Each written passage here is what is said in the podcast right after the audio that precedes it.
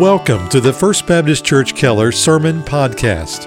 Each week we make available sermons from Pastor Keith and our staff on our website, fbckeller.org. And on iTunes, search for FBC Keller Media in the iTunes Store. And now, here's our pastor, Keith Sanders.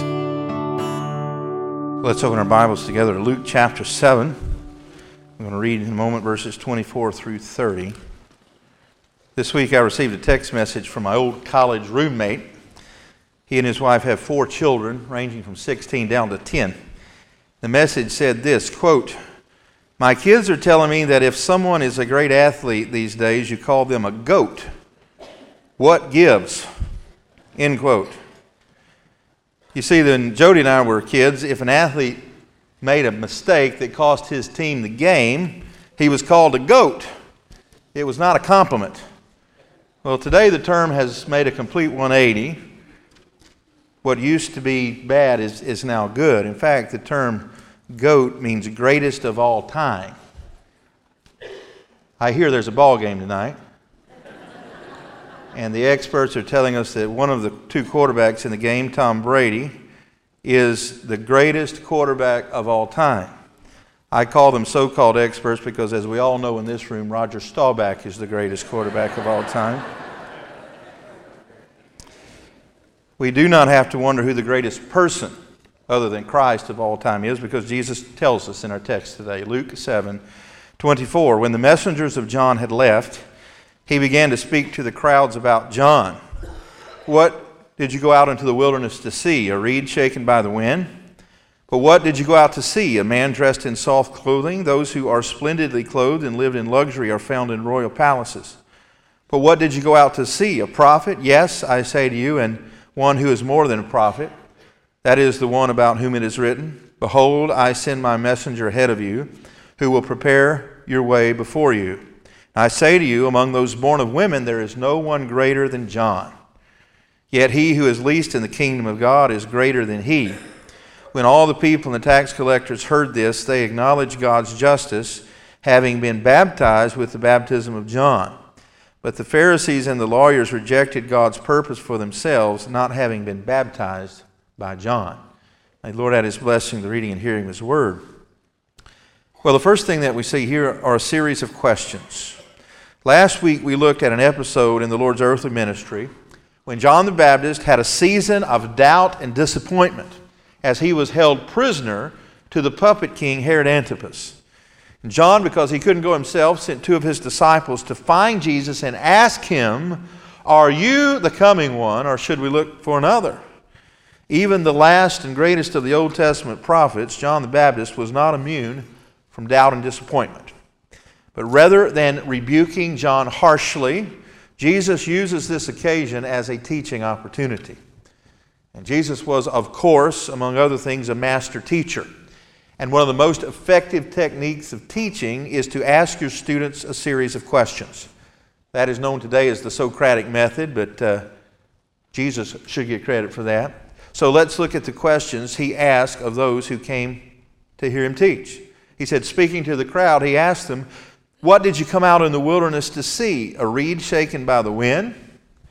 Well, John, of course, was, as he said, the voice of one crying out in the wilderness, literally. John's ministry took place in the wilderness out from Jerusalem. And to go into the wilderness was quite an undertaking. They did not have the infrastructure system that we have today. There were not 7 Elevens on every corner to stop and refresh.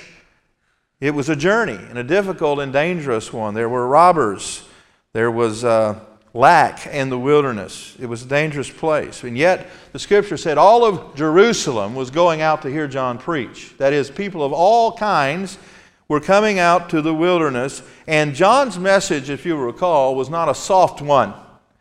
He preached repentance and judgment and hell. And Jesus said, You weren't attracted to go out into the wilderness by John because he was easily movable. That's what he says a reed shaken by the wind. A reed was the most tender of plants, and even a little gentle breeze would cause them to bow down. And John was not like that. He was firm in his preaching and he was stable. Jesus' point was that John was not weak, but strong, and unflinching, and his message was undiluted. And it's what God used to draw people by the Holy Spirit. Then he asked another question What did you come out to see? A man dressed in soft clothing? Well, that's a euphemism for an effeminate man. I don't think of effeminate when I think of John the Baptist. His food was locust and wild honey, and his clothing was a camel's hide. Kings would surround themselves by these yes men. And by telling the king how wonderful he was, that often afforded you an easy life. He let you eat off his table. He let you wear his clothing, these soft clothes of royalty. And, and so he says, John didn't tell powerful people what they wanted to hear. He spoke to them prophetically. In fact, that's what caused John to end up in prison and ultimately cost him his head.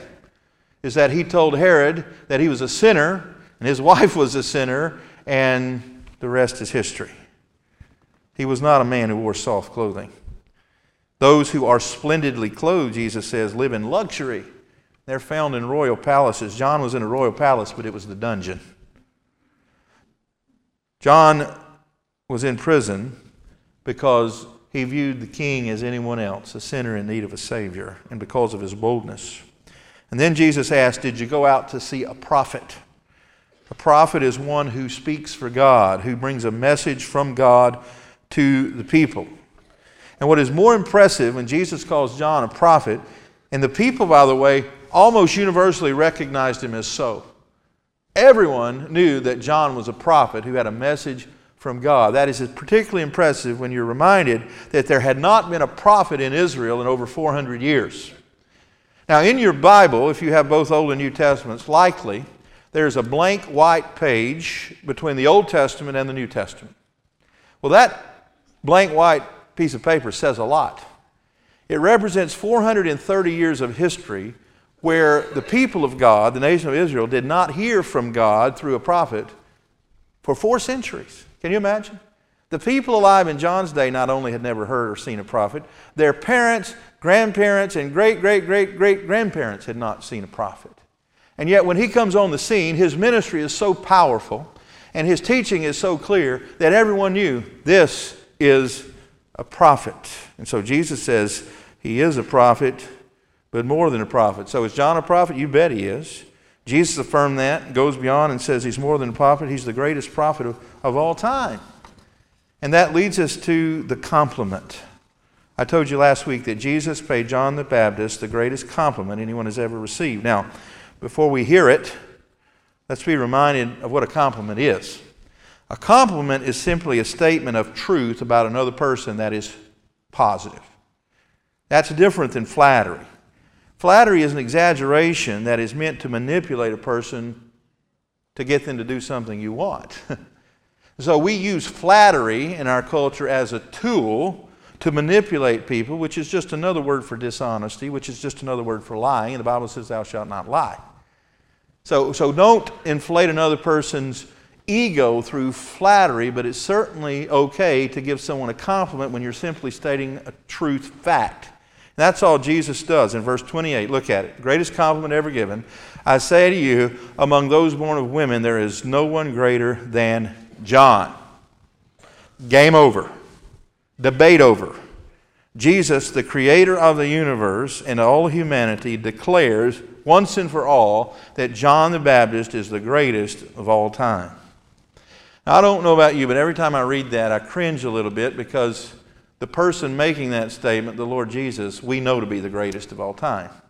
Why would he say John the Baptist is the greatest of all time? Well, it's in what he says of those born of women, which was a colloquialism in those days for all humanity.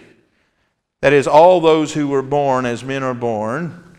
And we know Jesus was born of a woman, but he was more than a man. He is God in the flesh. He means that all those who are not God in the flesh, born of woman, among those, John the Baptist is the greatest of all, all time. Now, Jesus, of course, because he's perfect in every way, was also meek and humble, and we could do with a lot more humility in our culture. There are some people who like to proclaim themselves the greatest. I remember when I was a very small boy, dating myself, Muhammad Ali was still heavyweight champion of the world and he was a great boxer. And after every victory, he would take the microphone and tell Howard Cosell, Howard, I am the greatest. And he believed it. And he was at that time. And then years later, I was a huge baseball fan, and one of my favorite players was Rickey Henderson. Because Rickey could do what I never could, which is run fast. and his specialty was stealing bases.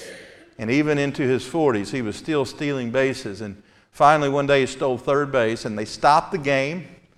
Press corps comes out on the field in the middle of the game, and they do an interview right on the field because he had broken the all time stolen base record. And they stick a microphone in Rickey's face, and he says, Today, Rickey Henderson is the greatest of all time. well, that's not real humble. But what Jesus was saying when he said John the Baptist was the greatest is not false humility. He's just saying of those who aren't God, John the Baptist is the greatest. Now, the first question that comes to my mind is why? Why, of all the billions of people that have ever lived, would Jesus single out John the Baptist as, as the greatest? As we saw last week, it's certainly not because he had perfect faith. There was a, a Roman centurion who had greater faith than John the Baptist, Jesus says. I believe he uses the term greatest because it has to do with John's place in prophetic history. He's the last of the Old Testament prophets, he's the forerunner of Jesus. He broke a 400 year period of silence from prophets in Israel. But the main reason is that he led people directly to Jesus. You remember, a lot of people thought John was the Messiah. That's why they went out to see him. But when Jesus came out to the wilderness, he said, I must decrease, he must increase. He said, I'm not the Messiah. I'm not fit to untie his shoes. He said that. Behold, the Lamb of God, he points to Jesus, that takes away the sin of the world, not me. And so he was the greatest of importance up until that time. And in his sovereignty, God chose John the Baptist to prepare the world for Jesus. But John, though he was the greatest of men, was a sinner in need of a Savior. And that leads us to our third point, which is the declaration. Look what Jesus says I say to you, among those born of women, there's no one greater than John, yet he who is least in the kingdom of God is greater than he. Tires screeching. What? How can the least in the kingdom of God be greater than the greatest man who ever lived up until that time? How is that possible? Well, again, Jesus is speaking from a historical perspective. Those in the kingdom, which means New Testament saints, those who come to put their faith and trust in Jesus after the cross event. By the way, that's all of us. Remember, human history is to be seen as two mountains. The first mountain is the first coming of Jesus at his birth, the second mountain, his second coming in the future, and we live in that valley in between a time called the church age. And he says all of those Christians living in the church age are part of the kingdom, and the least in that group is greater than John the Baptist. Why would he say that? It's because those of us living on this side of the cross have a historical privilege that even the Old Testament prophets did not. Because we live on this side of the cross and not the other, you and I have a fuller understanding of God's eternal redemptive plan than even the prophets, including John the Baptist. How can that be? Let me explain. Because after all, John had the privilege of seeing Jesus face to face. He heard him teach, he saw his miracles. How in the world could we have a clear perspective on Christ and John? For the last five weeks, Brother Ted Eaton has been leading us through a study of 1 Peter on Wednesday evenings. And one of the most interesting passages of 1 Peter is in chapter 1. Listen to it.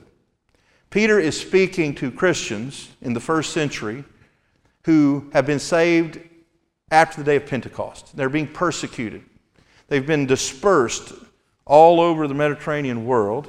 And he's writing to encourage them to remain faithful even through persecution. This is what he says. And though you have not seen him, speaking of Jesus, you love him and though you do not see him now, but believe in him, you greatly rejoice with joy inexpressible and full of glory, obtaining as the outcome of your faith the salvation of your souls.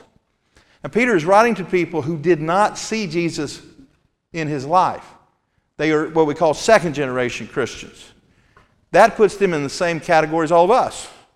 None of us, as far as I know, have seen Jesus with our physical eyes. We did not hear him teach. We did not see him perform his miracles. He says, though you've not seen him, you love him. And though you see, have not seen him now, you believe in him and greatly rejoice for the salvation of your souls. That's New Testament believers. Jesus says all of those are greater than John the Baptist because they have a greater privilege than John. Now, listen to this. As to this salvation, the prophets who prophesied of the grace that would come to you made careful searches and inquiries, seeking to know what person or time the Spirit of Christ within them was indicating as he predicted the sufferings of Christ and the glories that follow. It was revealed to them that they were not serving themselves, but you in these things which now have been announced to you through those who preach the gospel to you by the Holy Spirit sent from heaven, things into which angels long to look. Now, now get this. We think of Elijah and Elisha and Isaiah and Jeremiah as these great men of God, and they certainly were. But Peter says you have a greater privilege than Elijah and Elisha and Jeremiah and Isaiah. Is that when they prophesied, God truly re- revealed to them what to write, and yet they didn't fully comprehend God's eternal redemptive plan. Not even John the Baptist did. Now, hindsight is 2020. When we look back from where we live to the cross, we see now that it was God's eternal redemptive plan to send Christ into the world, not to judge the world at his first coming, but to save the world through the cross and through his glorious resurrection. And now we look prophetically to the future for his second coming, where he comes to take the church out of the world and to judge the living and the dead. So we have a clear picture now than they did in those days. And, and let me just say to that, we have a incredibly greater privilege living where we do. Let me just list to you several of the reasons that we are privileged. Number one is we have a full closed canon of Scripture. Now, sometimes I say to my wife, because I am so technologically challenged, that I was born 200 years too late. That I would have been more at home before electricity, before computers, and all of that. But then she reminds me, boy, you sure do love the air conditioner in the summer. So I enjoy technology, I just don't understand it. But those of us living today have a lot of advantages other than air conditioning. We have God's full revelation. That is, all God intends us to know about Himself is found within this book. Everything, now, it's not to say everything that is of God or about God, or we could know of God and will know of God one day is in this book, but everything we need to honor and glorify Him and live victorious Christian lives is right here. Would you agree?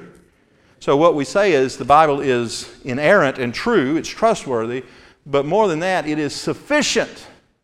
It is all we need to glorify Him. John the Baptist didn't have this New Testament, he only had a portion of the Old Testament. So true with Isaiah and, and the other prophets. But living where we do geographically, we have even greater privileges. We have religious freedom. Raise your hand if you went through a checkpoint on your way to work this morning and filled out a questionnaire on where you were going. I didn't. But when I travel to other nations, that's a common occurrence. In fact, in a lot of countries where Christians are gathered this morning, there are government spies outside the doors taking names of those going in and out. Because one day those people will be persecuted if they're not already. We enjoy that incredible freedom today. Thirdly, we have access to great books. We have 2,000 years of Christian literature at our disposal. We live 20 minutes from the largest theological library in the world. I'm not exaggerating. Southwestern Baptist Seminary has the largest theological library in the world, and you are welcome to go there and check out books. We have a great library here in our church.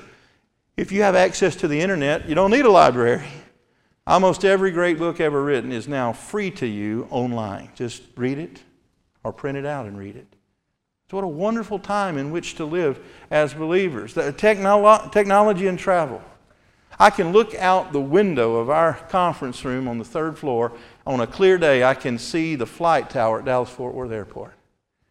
And in half an hour or less, depending on traffic, you can be at the airport from which you can go to anywhere on the, on, in the world. I encourage every one of you, if you don't have one, to get a passport and be ready if the Lord would call you to missions. What a great time to live. But here's, I think, the greatest privilege we have. Listen very closely. We are 2,000 years closer to the return of Jesus than the people John ministered to. Now, I don't know when Jesus is coming back. I know this. Our generation is the closest it's ever been. And so, what, what a great time in which to be a believer. So that's why Jesus says, even the least in the kingdom of God is greater than John the Baptist. Now, as we often say here, all of life is a stewardship. And the Bible says, to whom much is given, much is required. We've been given the closed canon of Scripture. We've been given religious freedom. We've given access to great Christian literature. We have been given access to technology and travel. We are closer to Christ's return than we've ever been. One day we will be held accountable for that, how we use those resources. And so may the Lord give us wisdom to do that. Well, as we've been studying through the seventh chapter, in each of these historical anecdotes, we've asked questions of the text. What does this tell us about God? What does this tell us about the gospel?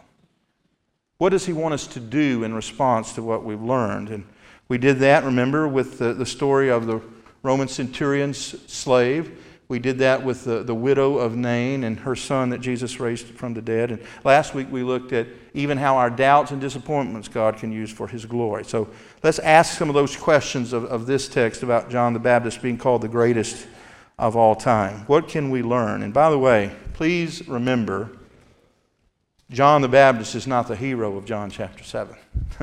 Jesus is. And as you read the Bible, Old or New Testament, always remember Noah is not the hero of Genesis. Jonah is not the hero of the book of Jonah. Job is not the hero of the book of Job. And Luke is not the hero of Luke. God is the hero of the Bible. And so, what does this tell us about him? Well, first of all, it tells us that he is immutable, which is a $20 theological word that means he never changes. He's the same yesterday, today, and forever. Now, I mentioned that blank white page between the Old and New Testament in your Bible. Unfortunately, a lot of people believe that on that blank white page, the 400 years between the last Old Testament prophet Malachi and the Gospel of Matthew that God somehow underwent a makeover. Because they think of the God of the Old Testament as sort of harsh and cruel, right? Someone who's calling down fire from heaven and, and killing people. And then Jesus comes along and he's humble and gentle and kind and sort of gives God a, a makeover. Don't you believe it? Friends, that is heresy. God is the same yesterday, today, and forever. He has always been and will always be merciful and kind, but He is also always just. And we see that here in John 7 that God does not change. Now, you and I change. I, have got a significant high school graduation anniversary coming up in a couple of years, a significant one. I've changed a lot in all ways since then, and I suspect my high school classmates have too. God never changes in any way. Just, just try to wrap your, your brain around that. Even though he did not speak from heaven for over 400 years, when he finally did, he was the same as he ever was. God is immutable. Secondly, he is sovereign, which means he's in charge and we're not, which means he calls and uses whoever he chooses to advance his eternal redemptive plan, including John the Baptist. You remember that John the Baptist was full of the Holy Spirit, Luke 1 says, from his mother's womb. It was not by accident that God used John the Baptist. He chose him before the foundation of the world. In fact, he brought about miraculous circumstances to even bring John into the world.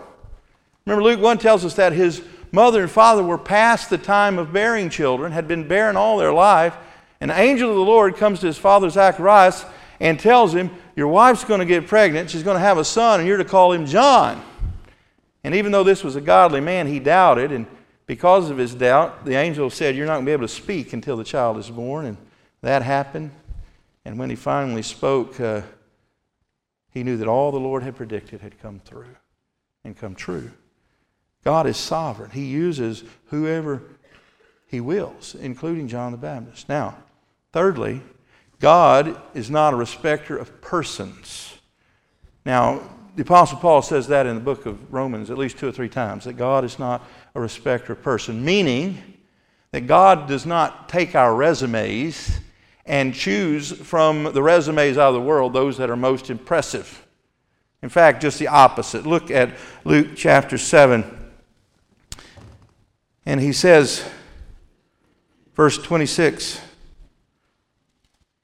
But what did you come out to see? A prophet? Yes, I say to you, and one who's more than a prophet. This is the one about whom it is written, Behold, I send a messenger ahead of you. He will prepare your way before you. I say to you, among those born of women, there's none greater than John, yet he who is least in the kingdom is greater than he. And when all the people and the tax collectors heard this, they acknowledged God's justice, having been baptized with the baptism of John. Now, he purposely uses that term, the people and the tax collectors.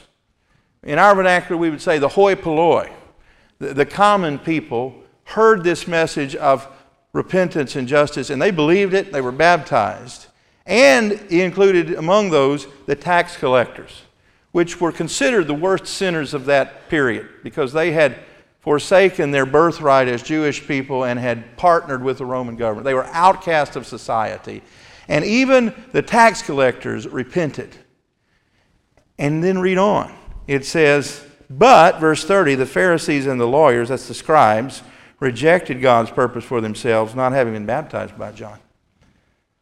The vast majority of those who were baptized with John's baptism were common people, many of them uneducated in the law, but those who should have known the Bible the best, the Old Testament scholars, the Pharisees, the scribes, heard the same message of judgment and repentance.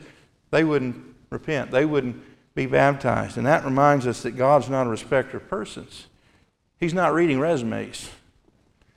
Paul says in 1 Corinthians chapter 1 to look around the church, not many of you are wise or noble or wealthy.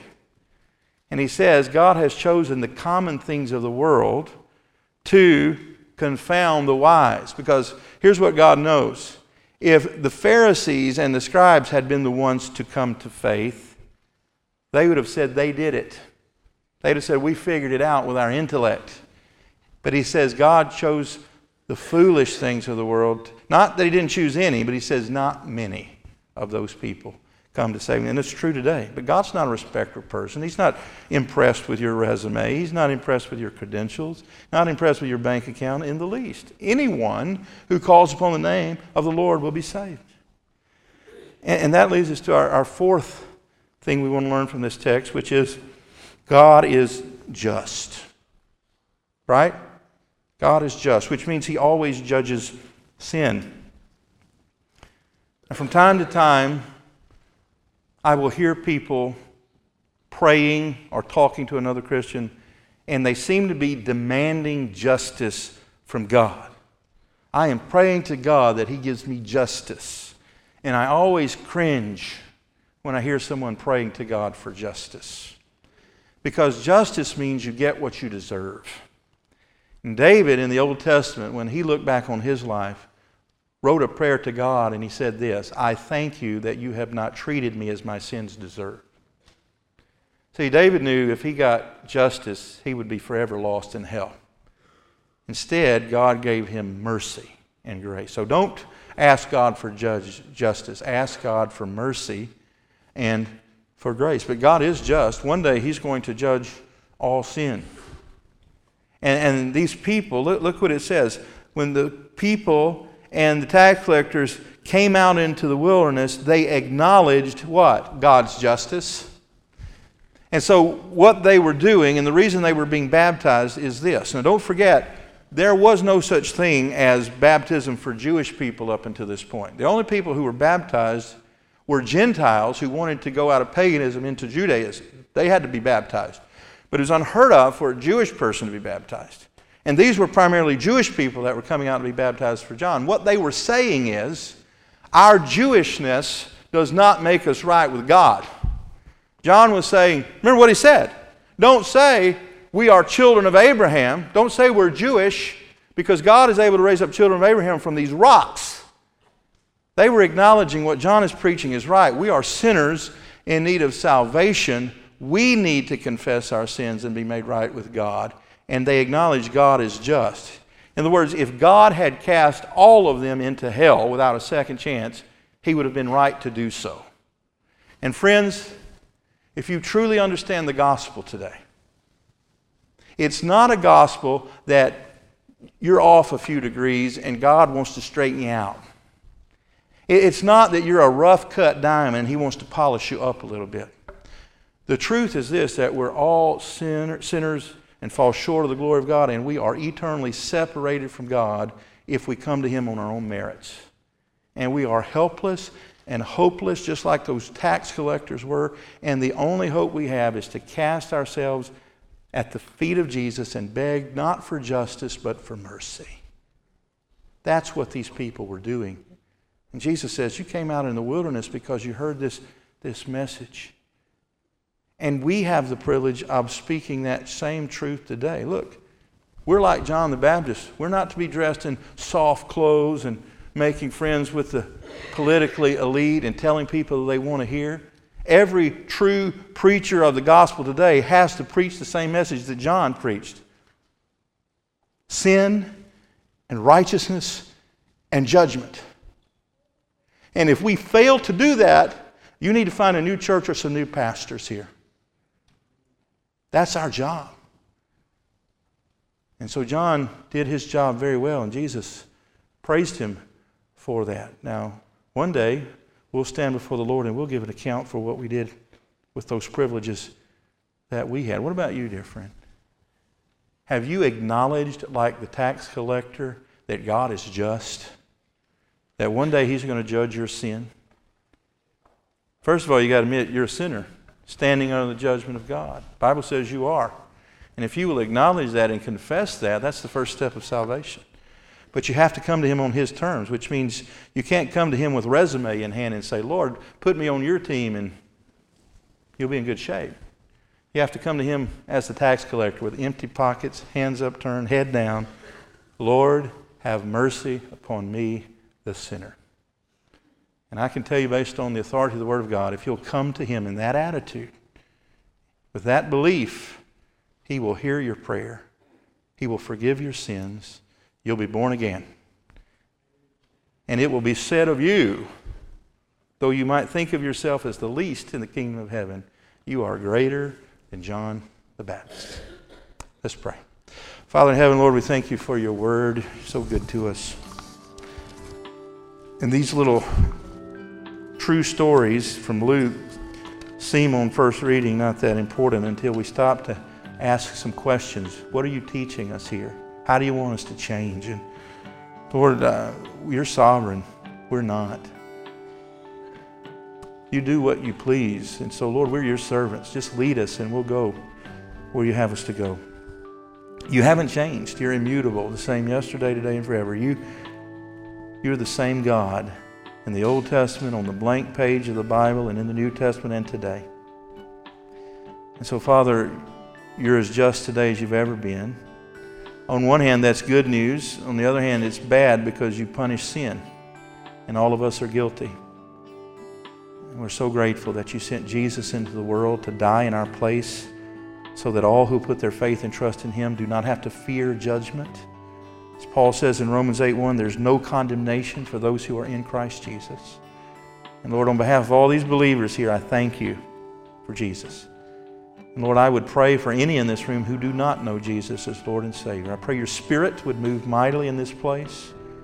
I pray you would draw the sinners to salvation. I pray you would give them the faith to believe and grant repentance. For your name's sake, and we'll give you the glory in Jesus' name. Amen. Thank you again for listening to our broadcast. To learn more about First Baptist Church in Keller, Texas, or to hear more sermons by Pastor Keith and our staff, visit us online at fbckeller.org.